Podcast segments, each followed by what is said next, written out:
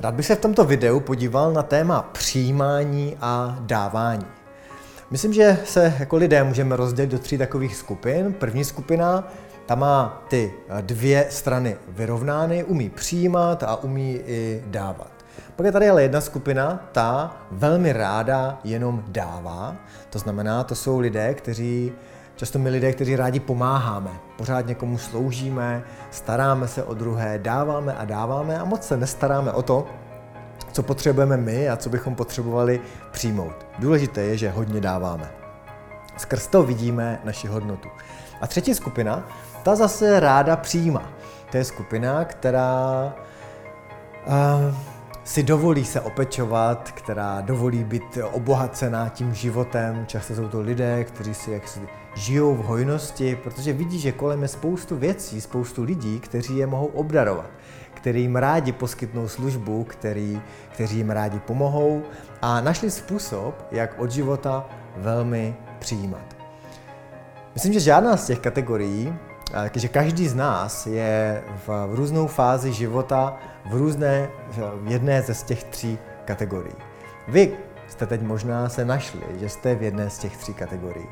Jste někdo, kdo cítí, že teď má rovnováhu v tom, jak dává přijíma.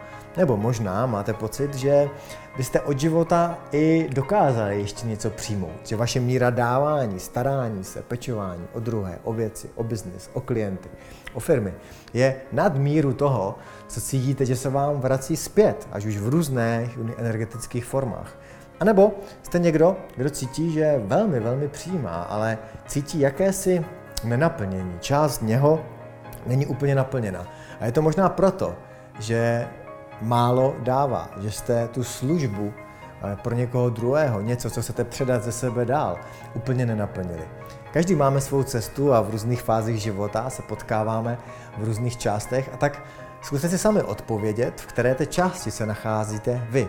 A dopřejte si tu část, která vám třeba teď chybí. Dopřejte si o něco víc sloužit, o něco víc podporovat, o něco víc pečovat, opečovat eh, tým ve firmě, vašeho partnera, vaše děti, být k dispozici pro společenské věci, jen tak dát nezištně, prostě být k dispozici, anebo je možná vaše téma si trošku dovolit, přijmout a nechat se opečovat od vaší rodiny, zajít si někam na masáž, něco si koupit, přijmout od života, dovolit od života přijímat ty dary, dovolit přijmout peníze, které vám lidi chtějí dát, dárky, kterými vás chtějí obohatit.